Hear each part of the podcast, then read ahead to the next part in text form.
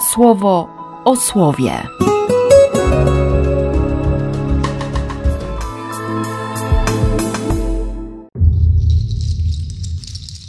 12 stycznia, środa. Dużo, dużo się dzieje w tym trzecim rozdziale pierwszej księgi Samuela. Chwilę wcześniej można było przeczytać o tym, że synowie Helego byli synami występnymi, nie zważali na Pana i, i, i to wszystko, co, co oni robili. A Samuel pełnił służbę przed Panem jako młodzieniec przystrojony efodem z lnianego samodziału i tak dalej, i tak dalej, że Heli był stary, że, że zwracał uwagę swoim synom, ale, ale go kompletnie nie słuchali. A Samuel rósł, dojrzewał i cieszył się życzliwością i Pana, i ludzi. I to, co mnie zastanawia i zatrzymuje, ilekroć słyszę tę historię Samuela. Słowo Pana było czymś bardzo cennym, bo widzenia nieczęsto były udzielane. No i właśnie, Heli śpi w zwykłym miejscu, w swoim zwykłym miejscu, a Samuel również spał na terenie przybytku, gdzie była Arka Boga. Dla jednych miejsce snu to, to przybytek Pana, dla innych zwykłe miejsce. Mam sobie taki lęk, żeby mi nie spowszedniało stawanie przy ołtarzu. Modlitwa, kaplica, nie? ta przestrzeń, gdzie jest Arka Pana, żeby mi wzrok nie osłabł, bo wtedy mogę usypiać innych. Samuelu, Samuelu, jestem, wołałeś mnie. Nie wołałem cię, wróć i śpi, wróć i śpi, wróć i śpi. Chociaż nie, za trzecim razem już się Heli zorientował, że, że to Pan. Więc gdyby cię jeszcze raz zawołał, powiedz: Mów, panie, bo sługa twój słucha. I Pan przyszedł po raz czwarty i obudził Samuela i rozkazał mu powiedzieć rzeczy bardzo trudne Helemu. I co robi o poranku Samuel? Wstaje i otwiera wejście do domu pańskiego. Przewietrzył przybytek. Wpuścił trochę Bożego Ducha. I owszem, bał się opowiedzieć, ale, ale został zmuszony przez Helego. No dobrze jest być kapłanem, który, który słucha nawet gorzkich słów. Szczególnie wtedy, kiedy, kiedy błądzi, kiedy grzeszy, kiedy nie ma w sobie tego ognia, tego żaru.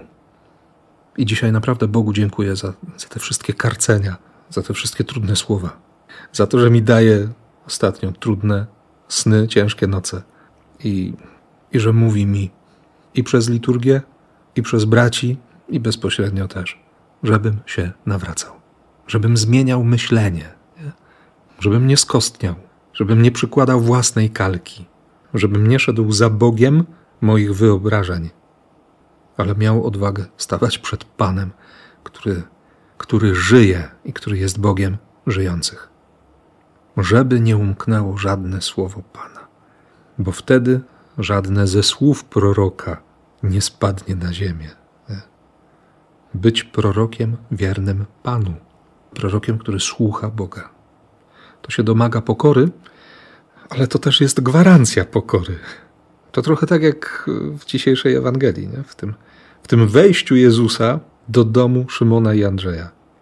Rozgorączkowana teściowa, a on podchodzi i w redakcji świętego Marka bez słowa, po prostu chwyta tę kobietę za rękę, podnosi ją i, i koniec.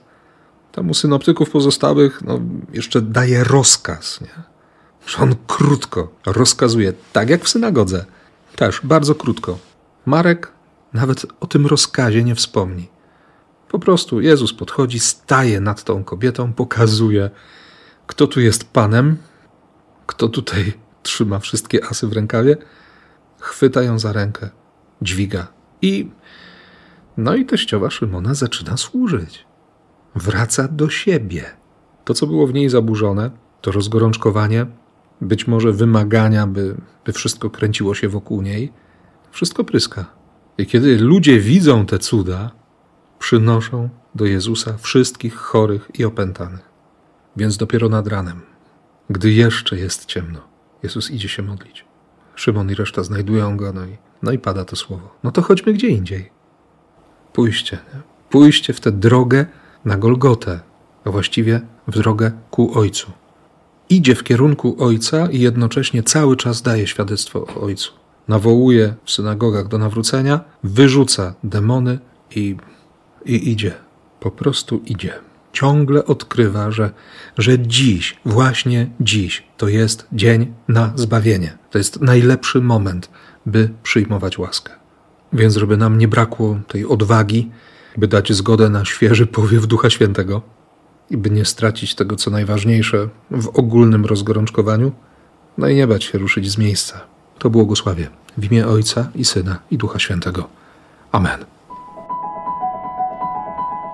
Słowo o słowie.